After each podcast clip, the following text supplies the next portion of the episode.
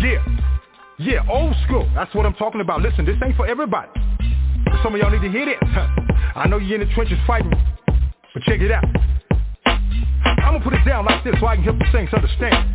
Everything you're going through is all part of the master plan. Or what? You thought cause you got saved everything was gonna be peaches and cream? You better wake up, son. Don't nothing come to a sleeper but a dream. Faith without works is dead. Read your Bible. You know what it says.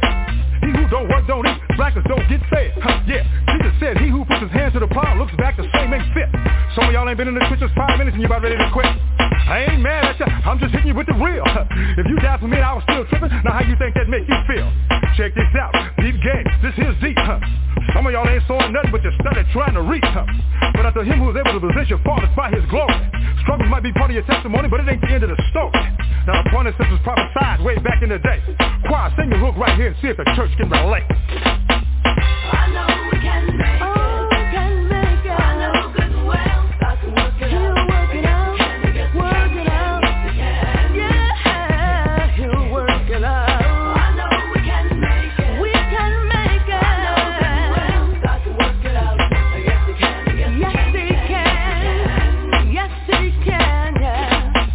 Thinking not strange, the fiery trials wanted to try you. You say, why you? But your church say, what would Jesus do? Why you asking if he ain't trying to do what he's saying? Huh? He told you he was to have tribulations, but you thought he was playing. Huh? One minute you tell him how good God is and can't nobody beat your talk.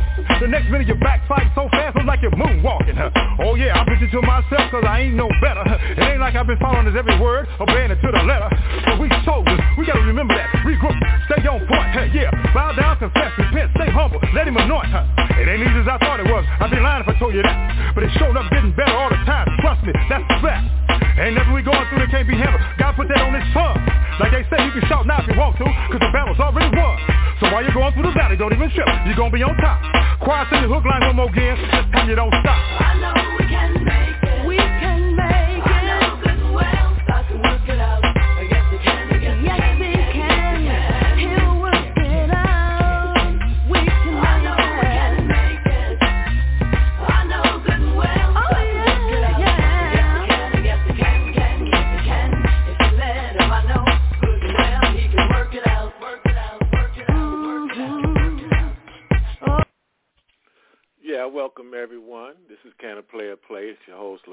Patterson. I had to give a little bit to my man Big Boy upstairs. You know, my God, hope it is yours because we got a lot of ish going on right now in this country, and uh, it's my belief, and I'm sure it is yours too, that uh, we're gonna be able to work this thing out. Hopefully, um, hopefully sooner than later, boy, because this stuff is getting worse and worse every day. You know. Uh, people losing their homes. People are uh, hungry, and all this racial tension and animosity. And um, I know God didn't intend for us to be like that. But anyway, you know, we're gonna try to get into some of this stuff today to try to get to the the bottom of what's really, really, really, really going on in our society and uh, our democracy and our people and uh, we're to even talk a little bit about these politicians. I know you guys call them politicians, but I like to call them politicians because they got tricks. Anyway, today I guess is Mr. Uh, Tim Ward.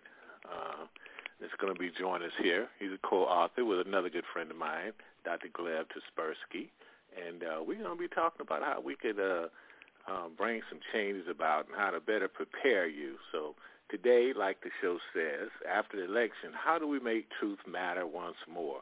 And everybody really want to know that because don't nobody really believe nobody about nothing. So let me see if I guess with us. Mr. Ward, are you with us? Lamont, I am here, and really, it's such a delight to uh, be with you this uh, this this fine Sunday, and with all of your listeners. And I got to say, I was really listening closely to the lyrics of that uh, that song you were playing just before we came on, and boy, it speaks a lot of truth. Yes, sir. I know. I know we can make it some way, somehow, boy. Because uh, failure is not an option, is it, Mr. Ward? Well, how can you say it? Failure is not an option, but in anything worth doing, failure is a possibility. Well, I, so we have I'm not talking about. toes. I'm not talking about the losers, Tim. I'm not talking about the losers. Tim. I'm talking about the winners. Failure is not an option for the winners. You know what I mean? That's right. But even even sometimes when you won, it may seem like winning is not a sure thing. That's where we find ourselves today. There's so much misinformation being put out for some very high places. We have to stay on our toes. Oh, absolutely. Because uh, common sense is no longer common, is it? Yeah, that's true. Well, uh, well, Tim, you know, I'm really, really excited to hear the topic of our show, man. Because, cause, man, like I was saying a moment ago, we have the politicians, and then we got the politicians, and now, um, in our democracy, uh, I don't know, it, it's it's something really, really going on. So, I guess I'd like to start off by asking, uh, what is your take on this? What what what do you feel like is really going on in our country today? Well, I think this has been a incredible inflection point. And although indeed the election was closer than many people who voted for Biden wanted, it was still uh, a more resounding victory than the one that Donald Trump surprised the nation with four four years ago. Right? It looks like Biden not only won as many electoral college votes as Trump did in 2016, but he greatly increased the Democrats' um, popular popular vote too. So I think we need to take this not just as a victory, but also as a repudiation of some of the things that the current holder of the White House did. And for the sake of my partner Gleb and, and I in the pro-truth movement, one of the biggest things is a repudiation of politics by lies.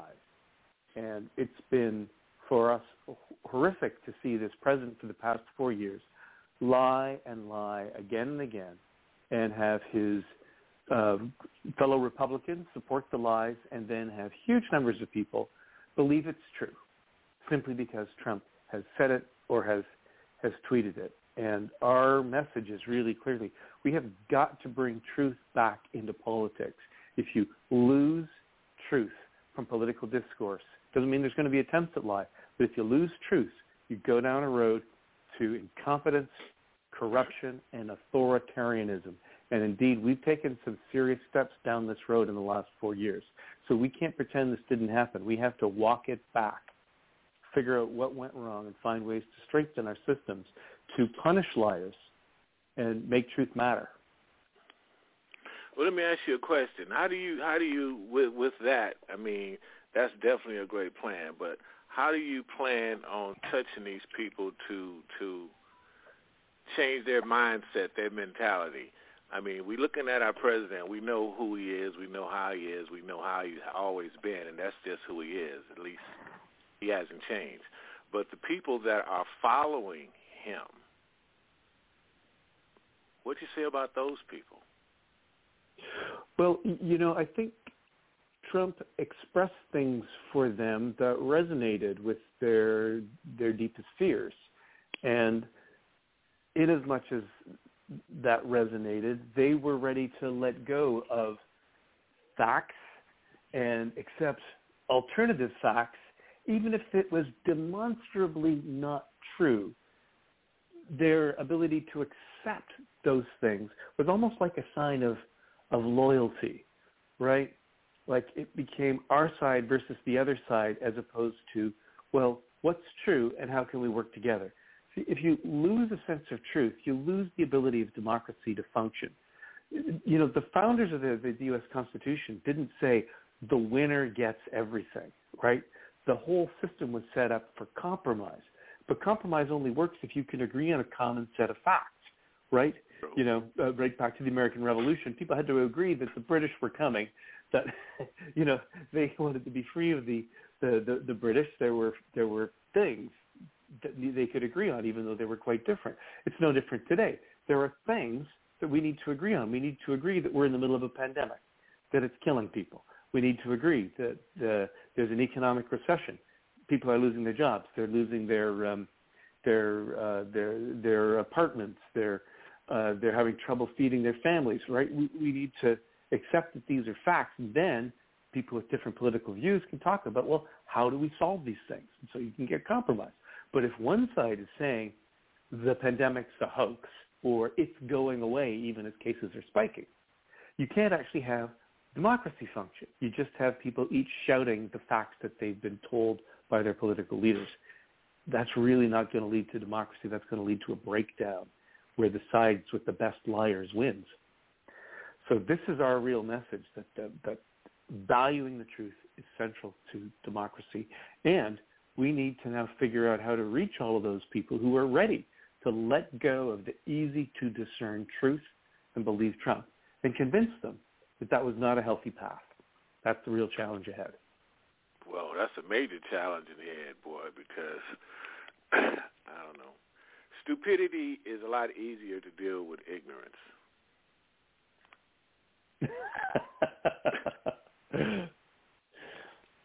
well, I yeah. Um, you know, um, I do believe that you you can take a common sense approach with with people. It doesn't always work, but when I've talked to people, uh, in, including um, you know podcasters and radio hosts and, and journalists who are fairly far to the right, believe me, I've spoken to people all across the spectrum on this. One of the things that I say that seems to resonate is, you know, we all know in our own lives that lying is bad, right? If you had a business partner and you knew that person was lying to you about the state of your business, you'd find a way to get out of that partnership.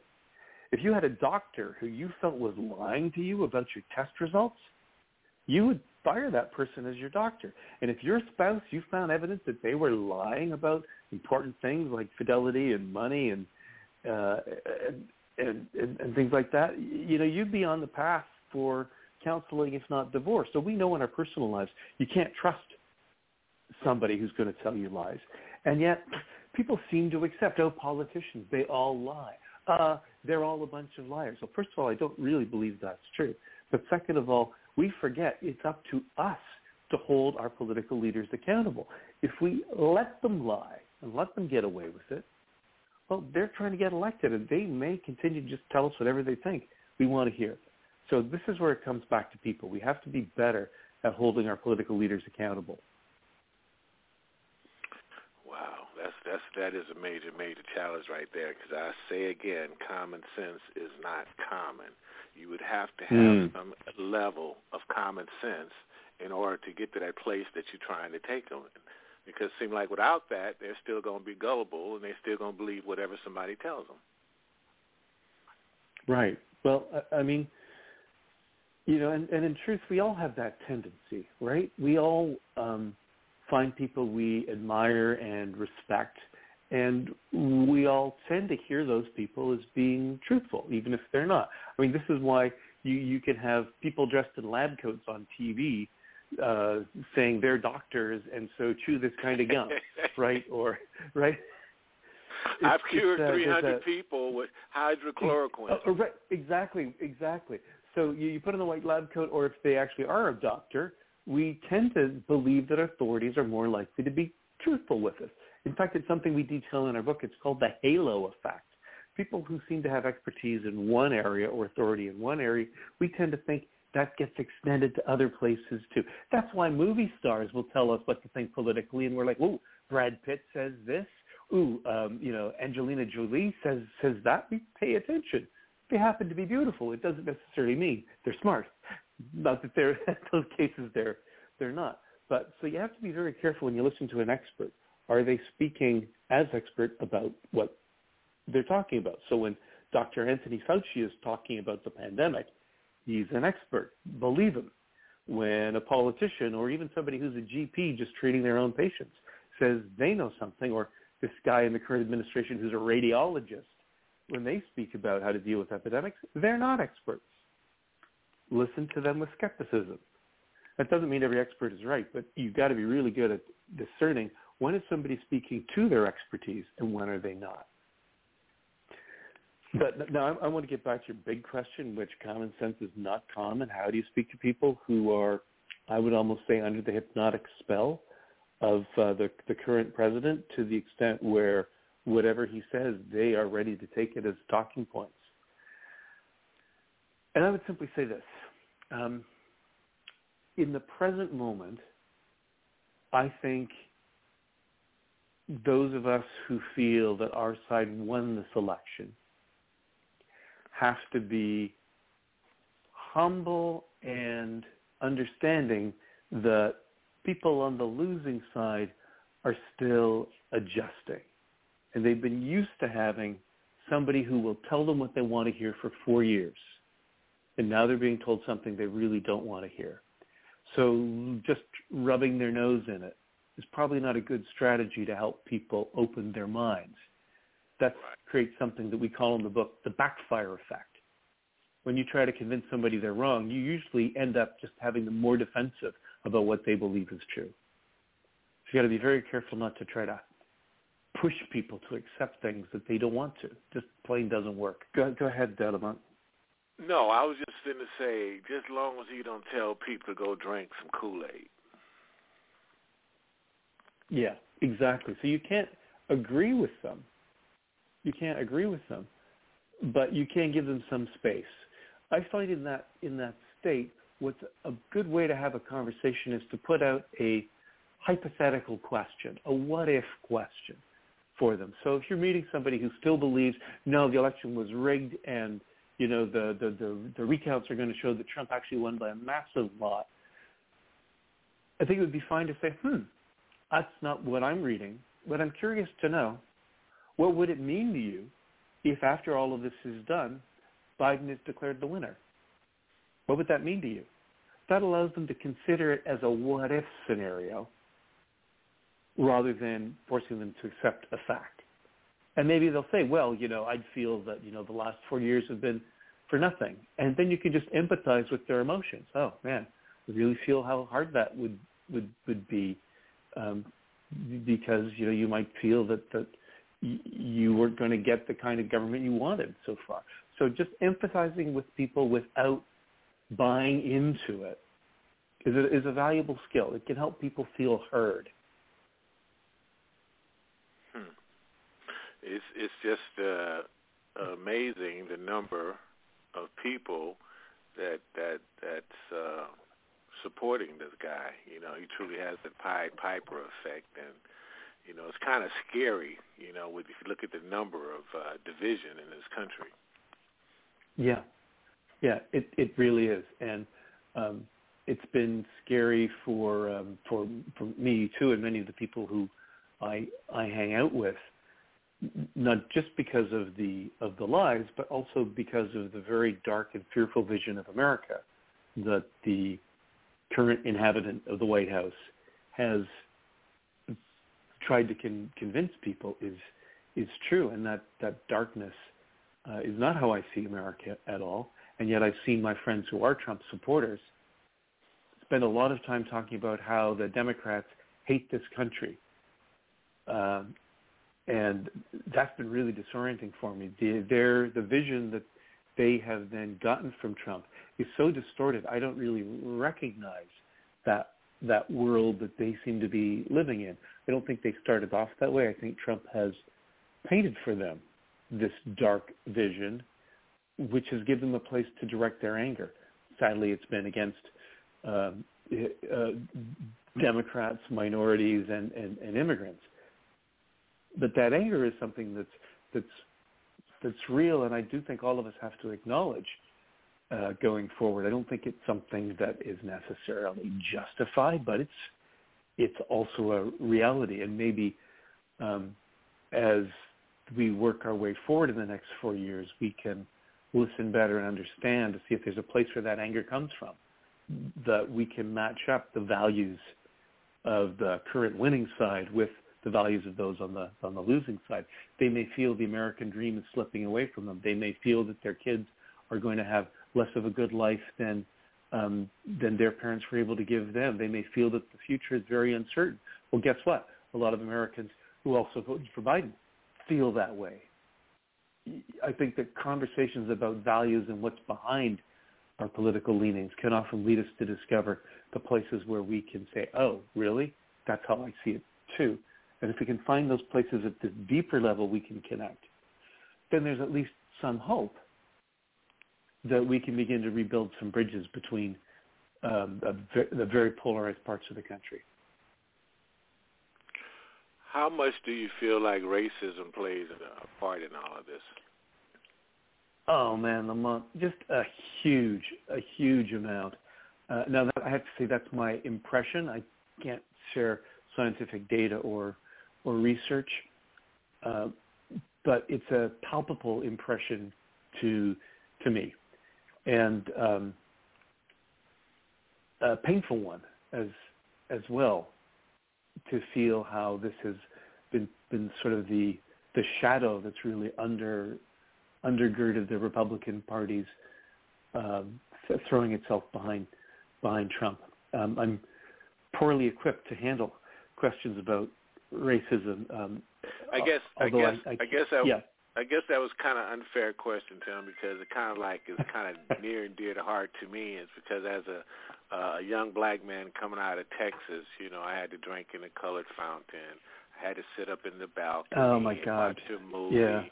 And when I first came to California, I was the only black child in a Catholic school, you know, so, you know, I, I felt it up close and personal then. And then, you know, I'm looking yeah. at the news um, now, and I'm looking at the Proud Boys and uh, the Ku Klux Klan and the Aryan Brotherhood, and I'm looking at all that. And I'm not to say, you know, some similar stuff going on in, in, in the black world as, as, as well but uh, as a black man and my history and things that I was always told, we were always kind of downtrodden. You know what I mean? And it seemed yeah. like Donald Trump is was able to reach out to those people and basically bring them outside. You know, seemed like racism has always been there, but it's always kind of been in the house, if you know what I mean. But now yeah. it's like out in the it's, it's out in the street. It's it's in your face, and you'd be like, wow, I mean, are, are you serious? Is it is it really like that in this in this age? I mean, why? You know, I gotta yeah. dislike you because of the color of your skin, and I found out there's good and bad everything. I don't care what your color is. You know, if if if you're not if you're a no good man, you're just a no good man. It doesn't matter your race. You know, so to me, I, I just don't. I just don't get it. But it seems like our current president, you know, like he, he relishes on those thoughts and, and that division, and I don't see how it could be helpful to anyone unless you're trying to uh, uh, do a self-destruct thing, like I, I referenced the Kool-Aid, you know, with Jim mm-hmm. Jones earlier. I mean, unless you just, if it's not your way, you're just going to destroy everything. Yeah, I I, I got to say, I, I really I, I really hear you there. And um, what you said about inside the house and outside of the house, I remember during the 2016 election, um, people would often say, well, you know what I like about Trump is he just speaks his mind. But behind that, there was this echo of Trump says out loud the sorts of racist and uh, anti-immigrant things that people have felt, but they knew it was wrong to say it. And when Trump said it publicly, he, as you said so well, he brought it out of the house. He made it okay to think it, okay to have it be part of a march, okay to have it be expressed in in other other ways. And I think that you, you, you know, in a sense, Trump is kind of like a poultice. He's sucked the poison out. He's brought it to the surface. But the purpose of a poultice isn't to isn't to have it on the surface where it can fester it's to clean it up and heal it. So, okay, so it's all sucked up to the surface. What the heck do we do with this? How do we begin to really address the the, the racism that exists in this in this country? I do not have the answer to that, Lamont.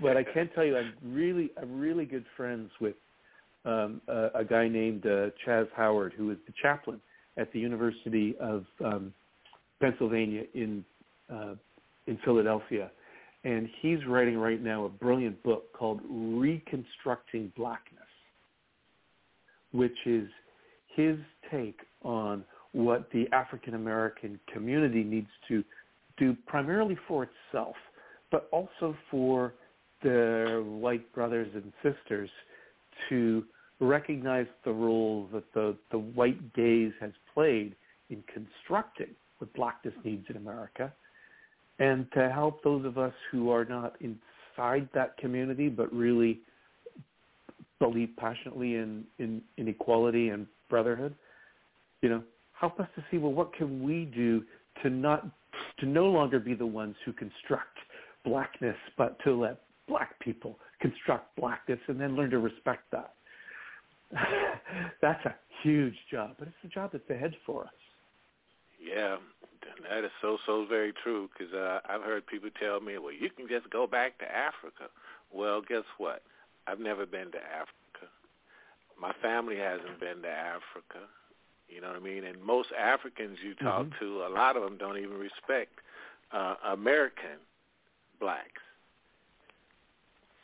hmm Yeah, And I'm like, I'm uh, like, wow. yeah, that's true. Different. It's a different history. It's a different role. Um, uh, let me just add, I, I actually have been to Africa myself a couple of times, and I've had the experience of having everybody see me primarily as the color of my skin, and in some contexts, walking down, you, you know, city streets in some places, I felt scared because I know people are looking at me and they're making judgments based on the color of my skin. Right? That's Often not it's, a good. it's That's like, not a good feeling, is it? that's not a it's good feeling. not, but I tell you, it started to give me some sense of empathy. Right. So Tim, I don't know. Sound like we. I, I don't know. We didn't. I got a bunch of questions here for you, and I know we didn't touch on a lot of this stuff. So forgive me if I backtrack a little bit. But uh, sure. I want to jump back here on uh, the post truth because I'm not sure I got a complete understanding of that, and I definitely want our listeners Yeah. to get a complete understanding of that.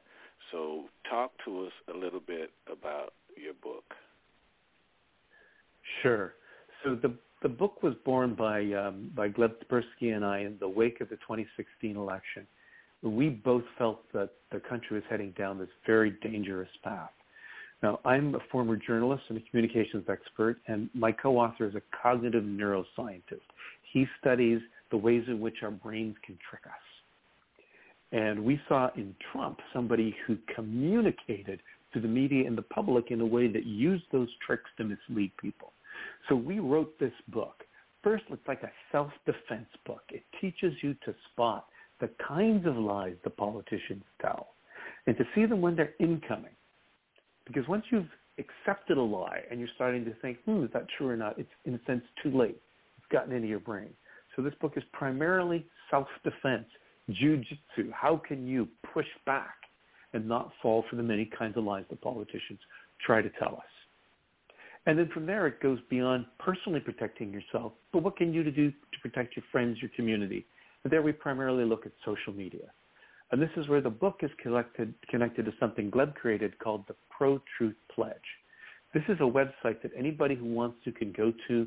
It lists 12 truthful behaviors around discussing politics that anyone can sign. And you can click on it right there on the website, protruthpledge.org. Mostly what it does is it keeps you from spreading misinformation online. That's the big thing because we are too quick to click, repost, resend, and a lot of the stuff that feels true to us may actually be false. In fact, it's specifically tr- created by people who want to spread misinformation exactly so that we will repost it. It's not an Is accident that fake? that Is that fake? Is that fake? Is that fake news? Is that like posting fake news? It's the actual fake news, right? it's not the real stuff that's called fake, but it is the factories that churn out misinformation. Really, the perfect comparison is you could think of the of misinformation on the internet as like viruses that are constantly being created, and their purpose is to spread. But by spreading misinformation, they make us dumber, and they have us believe things that are false and harmful, like there's a cure for the virus, drink bleach or whatever, right? So misinformation not only can kill, but it has killed in this in this pandemic. So if you simply do some simple things like fact checking, like thinking twice before reposting things, uh, you can stop the spread of information, misinformation in your own network of friends and colleagues. that makes your own internet bubble a little cleaner. Really, it's so much like the, this current pandemic. It's like wearing a mask. Don't breathe in the bad stuff. Don't breathe out the bad stuff. Filter with, with skepticism whether or not something is true. Fact check it. Look at other sources. If it's from some place that you don't know, even if your best friend sent it to you, check the source. See whether or not it's reliable. Just by doing this, we can greatly clean up the internet on our own social webs. And as this movement spreads, it's like cleaning the city streets of litter. As more streets get clean, other people take pride in their streets, they clean it. They clean it too. And that's so wonderful. We can get everybody to do that, but I'm I'm still gonna push this common sense thing. If you guys feel like you're lacking in some kind of way, educate yourself. You know, just don't trust everything that everybody say, because some people could be lying to you, and that's kind of like what and we're talking absolutely, about right not only now. some people could be, right? Not only could some people be. If you look at look at stories on statistics about misinformation, not only is misinformation a good, like at least 50% of what you're, you're likely to come across online, but it's the stuff that gets retweeted the most. Why? Because misinformation is designed to be divisive, designed to affect your most hot emotions, your anger, your fear, right? So those very things have triggers. And when we get triggered, you know what? It's harder to think. It's easier to react. So the whole system is right now, the whole social media system is right now gamed to make us angry, fearful, and stupid. We've got to push back. So Tim, tell us about what what are some of the different kinds of uh, political lies that they're telling. Sure, you know the, the the big one, and we have a whole chapter in the book just devoted to this, is called the illusory truth effect, the illusion of truth, and it's how politicians lie in such a way that people believe that what they've said is true. Right? This is the big one, and here's what happens when you hear a statement for the first time, if it's new information, your brain has a little bit of difficulty processing it. What could that be? What, what does that really mean? Well, then the next time you hear it, your brain, it's a little easier for it to get the idea. The third time you hear it, it's like, oh yeah, that. And then it's like, oh yeah, oh yeah, that, that, that. So it's called processing fluency. And what it means is the more often we hear something, the more it appears to us to be true regardless of whether or not it is actually true. So classic example we talk about in the book, Trump in 2016 went on and on and on. Crooked Hillary, crooked Hillary, crooked Hillary. Every tweet, every time he spoke, he talked about crooked Hillary. The media always quoted him. Crooked Hillary said this. Crooked Hillary is going to do going to do that. So the media amplified this notion that Hillary was crooked. I discovered that people who were quite middle of the road or independents, when I asked who they favored, they said, well, there's something about Hillary I just don't trust. I would say, what? What is it? What is the thing that she's done? They couldn't put their finger on it. But that was the impression left in their mind. So just by repeating a lie so many times, people start to believe it. We're in the middle of this right now, Lamont. Trump has put out you know, voter fraud. I almost, I'm skeptic, and I, I, I'm only going to say that term once because even hearing me talk hesitate. about it, I heard you right, right, right. So I have to trust Yeah. your, your your listeners. All they've got to like slap themselves in the face. No, that's a lie. That's a lie. The you more you hear it, the more plausible it becomes. You might even not believe it was true. But if you asked your if you asked your listeners, um, let let's say. Um, uh, let's say even f- five months ago, how likely do you think it will be that voter fraud could determine this election on a scale of one to ten? I'll bet you almost all of them would have said zero. It's just not going to happen. But now, if you ask the same thing on the scale of one to ten, people who might have said zero back in in July now might say uh, two. Why? Because the idea is out there. Because other people are saying, well, definitely this is voter fraud. And all the media is saying is that the V word. I'm going to call it the V word from now on. So it eats away at our sense of truth. And when leaders do that, it corrodes our sense of reality. And this isn't something that's brand new, right? Hitler in Mein Kampf wrote about exactly this thing. He said, "You when he said about propaganda, you need to repeat an idea again and again and again until every person gets it clearly, right?" So that's that's one of the ways in which many Trump supporters fall prey to his lies. He repeats it, and then talking heads repeat it. And next thing So- you know, everybody on social media is repeating it. Yeah, I was just going to ask you, Tim. Do you feel like uh, the media is a, a willing or unwilling participant? The media is is like that kid who just can't help himself and he eats the whole bowl of candies. the media has very poor self-control. And I say this as a former journalist with nothing but love and respect to my fellows my fellows in that profession. But the truth is, you know, we go for the emotion. There's an old saying in the newsroom, if it bleeds, it leads, right? So, so wherever there's high emotional intensity, the media wants to report that. Trump's a master of that. He knows how to take a tweet and make it vicious, make it outrageous, make it offensive. And the media then can't help themselves. They repeat it again and again and again. These days, the media is pretty good. They say, without evidence, President Trump said the V claim. But still, they're repeating it. They're making it easier for us to understand, hence easier for us to imagine it could be true. And they play And, it over you know, the- and over and over. Exactly. So, I mean, Twitter's getting Twitter has the same thing right now, right? There's some tweets that now it it has uh, ahead of it. This this is, contains misleading information. That is not enough. Twitter needs to just, you know, shut it the heck down. They need to become accountable for allowing a lie to be spread to hundreds of millions of people. It's their platform. It's their duty not to let corrosive lies populate. So, so, I so so agree with you. But ladies and gentlemen, we're speaking with Mr. Tim Ward, uh, author of Pro Truth, a practical plan for putting truth back into politics. Don't be shy if you have a question and like to join the conversation.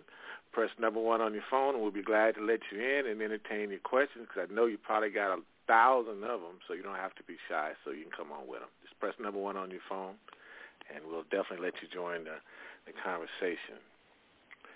Tim, that my next one for you is, and this is a good one because uh, Trump is a different breed of liar, but at least I respect him for being who for being who he is because, as far as I'm concerned, he's always been who he is, and there's no change. And um, at least if that's who you are, you can respect that. You know, you know not to turn your back. But uh, he's a different breed of liar. Are there any more out there like him? Oh, I don't think there's anything unique about Trump, but he is rare. You know, I would say Vladimir Putin and Trump are very much kept from the same cloth, except Putin's tougher and meaner.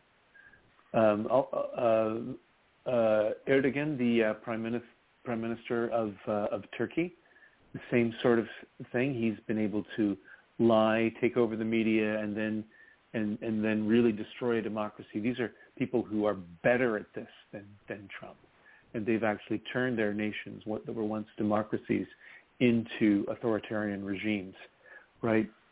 Um, and you know, I spent. Uh, I think you can also look to the leaders of the former Soviet Union and modern China as two far left examples of political liars who will say what's expedient, not what's true.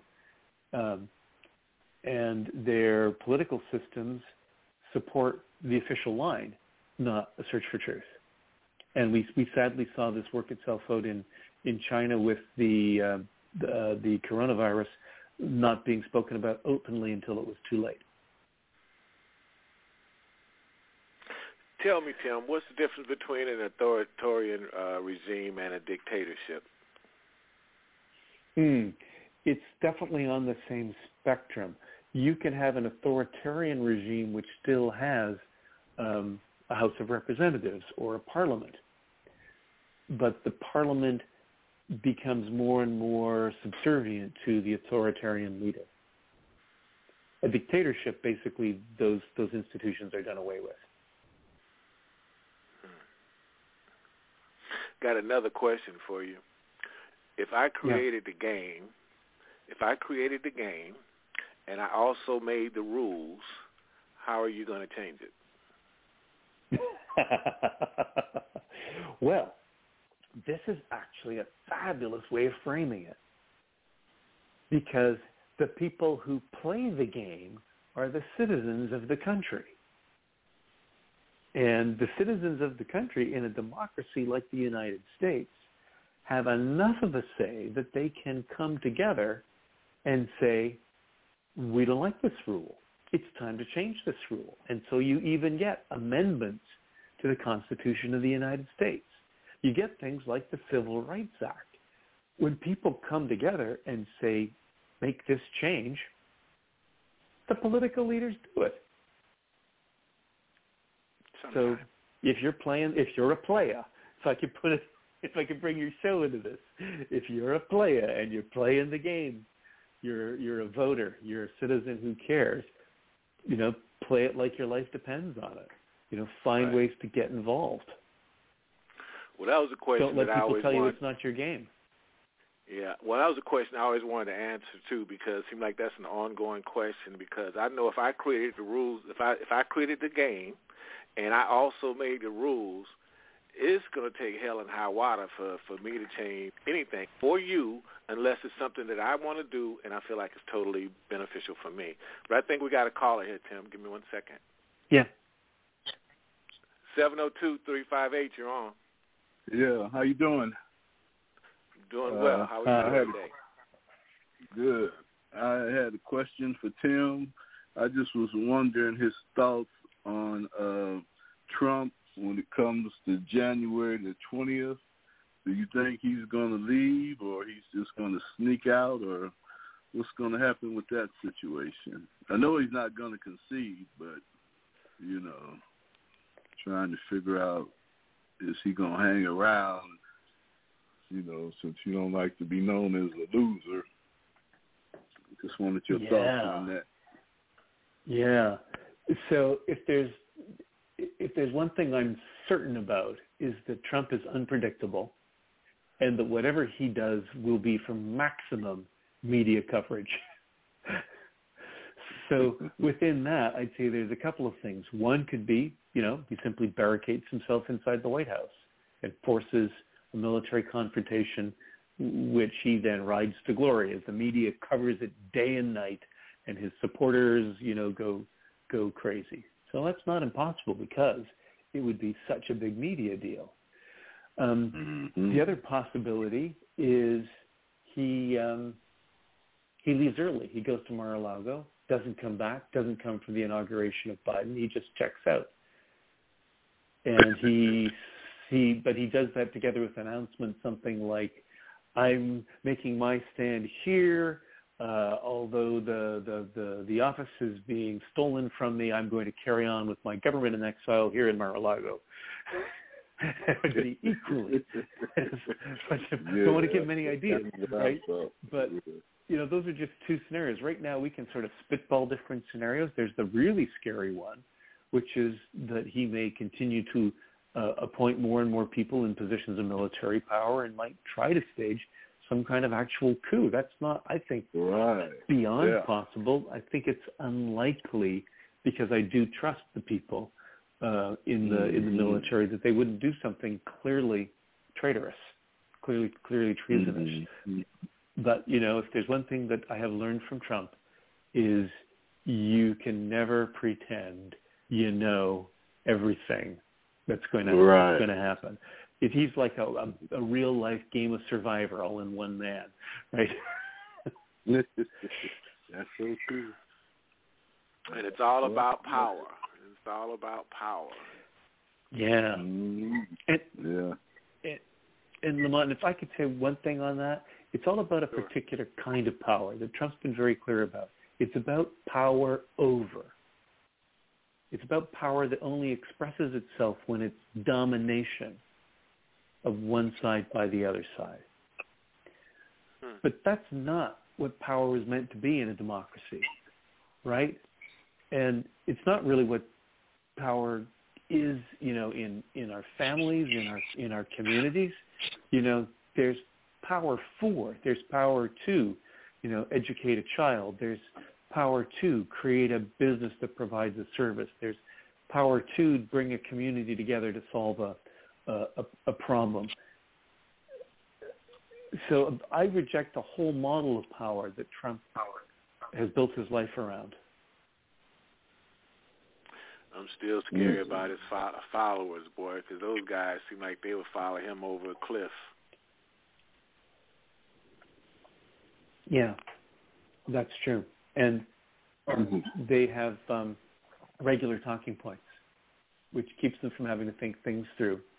They're told by him and by many other Republicans who will come out and speak it publicly. They're told what to believe uh, by Fox News, and for them, truth is the talking points. And it it worries me as somebody who believes that truth is very powerful to see people for whom truth just means the next play in the game, the next thing I have to spout until it's no longer real. And then I wait to find something new. So, so Tim, with with with your book, with your program, with your your plan, um, how do you really think it's going to change people's behavior? Well, um, I noticed that it changed my behavior. Um, my partner is the the one who created the Pro Truth Pledge. When I signed it myself, I noticed I was not. I was. I'm probably only reposting half as much stuff as I used to, and I do read it like to the end. and if anything seems dubious, I'd fact check it and make sure that the source is reliable. So I'm much more scrupulous about what I send to others. And Gleb, because he's a scientist, actually uh, has had other people than him do clinical tests, clinical trials to see whether or not signing the pledge changes people's behavior. And he has statistical evidence in these studies that it does. It makes them less inclined to spread misinformation. That's at least a good place to start, to become aware of misinformation and not spread it. You know, in some schools in other countries, they're teaching this. In Finland, there's a whole part of the curriculum is social media and misinformation. School kids are being taught this stuff. So that's one thing we can do is really get on the ball and make it our personal responsibility. Share it with our friends. Share it with our families. This is what we can do to make sure misinformation does not have a hold on us. And not just Trump supporters, everybody, because, you know, just because Democrats are in power now doesn't mean they're always going to lead with the truth. There's always the temptation to lie. We have to let them know, nope, we don't accept that. I guess I got a pet peeve. I'm I'm tired of people trying to tell telling me how much I got to pay for gas at the pump, and they never pay for gas themselves. Hmm. Yeah. You know, people Yeah, making poli- people making policy. It's our government. A lot of our government officials they're making policy that affects your life directly when them they, they themselves have never dealt with those circumstances. They have no idea of those circumstances, but they're making policies that affect your life on a daily basis. Yeah, yeah, and you, you know we can't say that Joe Biden's going to be different, but it is interesting that Joe Biden is, I think, like the the only member of the Senate who never went to an. Not, that's probably not right, but he never went to an Ivy League college, right? Like Harvard or something like that. He went to like a state, Delaware State or some, something like that. So he's somebody who's actually grown up more in real America than most people who've been political leaders. And I, and I think that connection to his roots may give him a better shot. Now, from a pro-truth point of view, man, it's going to be harder to hold accountable somebody you like. But that's really the job of any democracy is not to say, oh, this is our guy, so it doesn't matter if he's not truthful with us. So we have to be ready to hold the side that we, we like and they won, to hold them accountable to, make sure they're giving us the straight, the straight truth. Unless you come out with the mentality that all politicians are liars, so they have to prove themselves first. And I was always taught, taught too that uh, trust is earned; it's not necessarily given. Absolutely. I really agree with that. Trust is earned. And, you know, Biden's done a not bad job so far. But it's like it's like in a relationship, right? You know, you, you know, you have to hold people accountable. If there's no accountability, it's hard to expect they're going to continue to be at, be their very best self. So, you know, now and the media, I think the media is likely to do a not bad job on that. I think they're still trying to figure out how do we do better at not getting conned into reporting misinformation. So I think we're going to see some changes in the in the media. So here's one that goes right on the tail end of that one. Don't all politicians lie, or how do we tell which one's lying and which one's not? Well, I would say all politicians are tempted to lie because sometimes truth is inconvenient, right? Sometimes if you just say this about your opponent, it can create a mess for your opponent, right? Like Trump tried so hard to pin Biden to some sort of corruption on the part of his son and the whole Ukraine thing that he got impeached for. So there's that temptation to lie is there. And um, the easy thing to do is to, you know, have it negatively reported in the news. And frankly, this is how it used to be in American politics, right? Richard Nixon lied about Watergate and the cover-up. Bam. You had great reporting that exposed it. And he resigned because he knew he was going to be kicked out of office. The truth got Nixon kicked out of office, right? Um, Bill Clinton, he told, frankly, in comparison, a much smaller lie, but it was so distasteful that Al Gore, in the in the subsequent election, he suffered for it, and he ended up losing. So we tend to, you know, we we we we have a history of punishing our politicians when they lie. We just need to get back to that, and I think at least this election did punish Trump for his lies. And I'm very proud of the country for that. It's a lot more complicated than that. But part of it was his form of post-truth politics did not win, and his post-truth attempts to discredit the election is not winning. So I think we need to take these as real wins in the pro-truth movement. Um, and hold the incoming governments, hold all the senators to this higher standard. Now, one of the things I'm really proud about is the pro-truth pledge itself has over a thousand elected officials who've signed it, who've made a public claim that they will not spread misinformation. They won't lie to the public, simply. Well, if did you guys do, send that? Did you send that to Kelly McEnany? well, she's not an elected public official, and I won't even go go down that particular rabbit rabbit hole. But but I, I will say, and I'm really pleased with this, that that, that includes seven current seven members of the House of Representatives, and it's bipartisan. Sure, most of them are Democrats, but we had one Republican who last month um, signed signed the pledge, and we think this is fabulous. Truth is not partisan. In our book, hey, I've been saying some fairly negative things about the current president. I've tried to keep it to measures of of truth, but the reality is truth is bipartisan. It's transpartisan. In a democracy, both sides need to be held accountable for lies and to speak the truth. Absolutely. I totally agree. Hey, Lamont, I have another question for Tim. Go ahead. Go ahead. Hey, Tim, I just wanted to know your thoughts on uh, as far as some more of the Trump supporters. Uh, what do you think the Proud Boys are going to do uh, once he's out of office? They just going to go away, or uh, what do you think they're going to do? I don't think they're going to go away. I think it was really, um, really uh, uh, something to pay attention to. That the guy who's the leader of the Proud Boys, his name escapes me right now, but I'm sure you you saw it. He came out within the last week and just admitted, "I'm a fascist." Mm-hmm. Did you guys Did you guys see that? Yeah. So, you know, so Mhm. some credit for him for trying to be more truthful, I suppose. Right. But right. hey, that also means somebody is so feeling, so has the country has moved so much that somebody can come out and say that without being ashamed, without being afraid that right. his friends we- and community and everybody would reject re- reject him for it, right? So, um, Mm-hmm. But it's alarming. It's also alarming that the president would invoke an organization whose leader has now come out and publicly claimed that Well, that he's a he's a fascist. came, they So, came out of the house. Dangerous. I told you they came out of their house. They're in the street now. They're out Yep, in daylight. That's right. They're out of the Bam. house. They are in the street. You can Mhm. see them now. Yeah. They're out of the house. They're in the daylight. You can see who they are, Yeah. and and they've always been there. And he just brought them out, and which is really, um, I guess, it's disturbing to to see it. But I guess in one sense, and the other sense is, if you've known it was always there, now it's out. It's more prominent, and then I guess you can kind of better deal with it because it's not hidden behind Exactly. doors. now.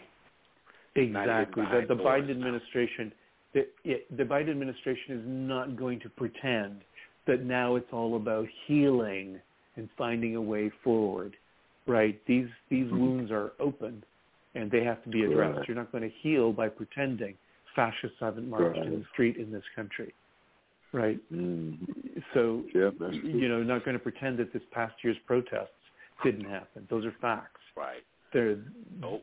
th- these things are not going to go away. We've got to figure out how to deal with them. And I frankly don't know what that's going to lead to. I, I, my most optimistic self believes that a lot of the people who have put their energy towards fascism are deeply unhappy. And maybe they've just chosen to follow Trump because nobody else has been willing to address their unhappiness. And maybe a part of them is ready to say, yeah, you know, uh, demonizing immigrants and, and, and people of color, maybe that's the way for me to get happy.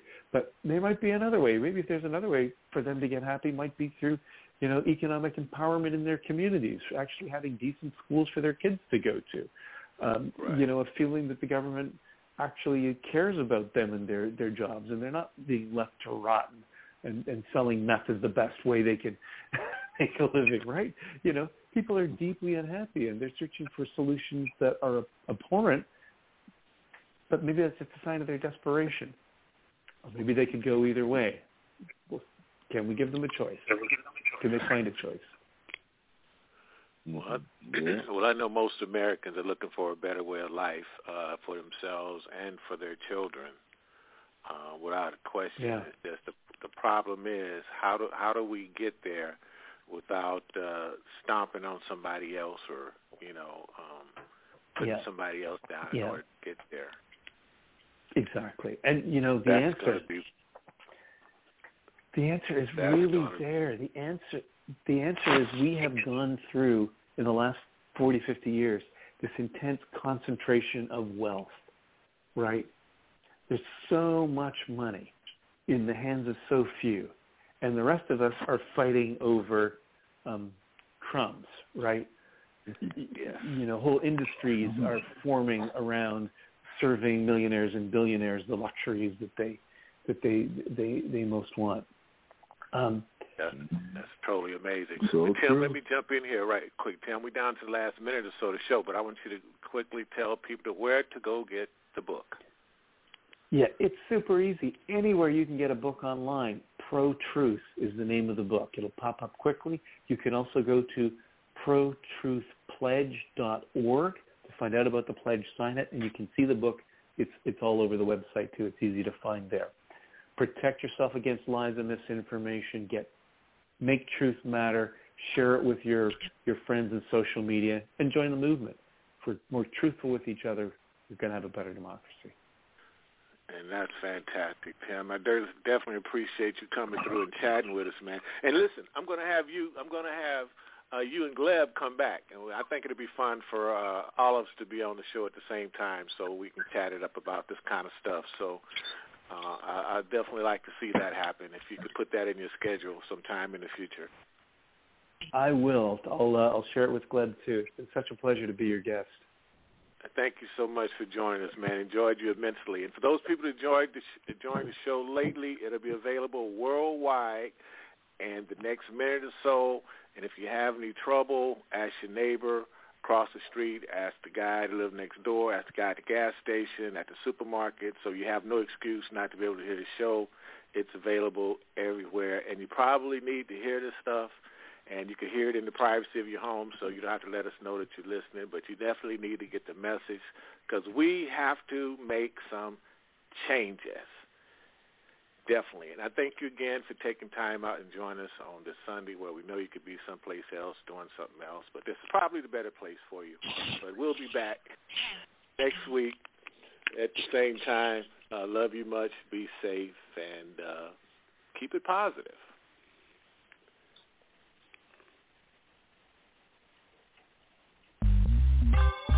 Yeah. Yeah, old school. That's what I'm talking about. Listen, this ain't for everybody. Some of y'all need to hear this. I know you're in the trenches fighting, but check it out.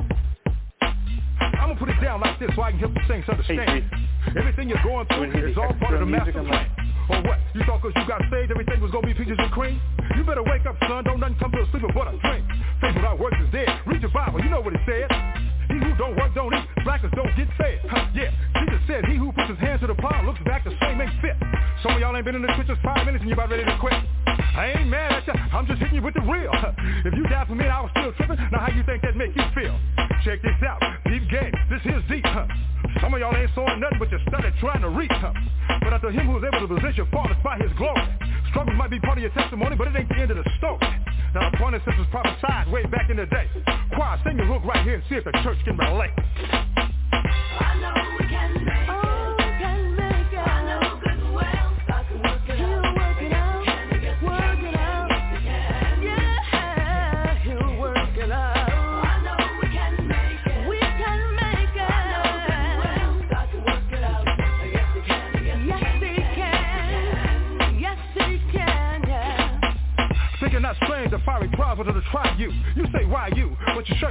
Jesus do? Why you asking if he ain't trying to do what he's saying? Huh? He told you he was going to have tribulations, but you thought he was playing. Huh? One minute you tell him how good God is and can't nobody beat the talk. The next minute you backslide so fast, look like you're moonwalking. Huh? Oh yeah, I'm preaching to myself cause I ain't no better. It ain't like I've been following his every word, obeying it to the letter. But we soldiers, we gotta remember that. Regroup, stay on point. Hey, yeah, bow down, confess, repent, stay humble, let him anoint. Huh? It ain't easy as I thought it was. I'd be lying if I told you that. But it's showing up getting better all the time. Trust me, that's the fact. Ain't nothing we going through that can't be handled. God put that on his son. Like they say, you can shout now if you want to, cause the battle's already won. So while you're going through the valley, don't even trip. You're gonna be on top. Choir, sing the hook line one more again. This time you don't stop.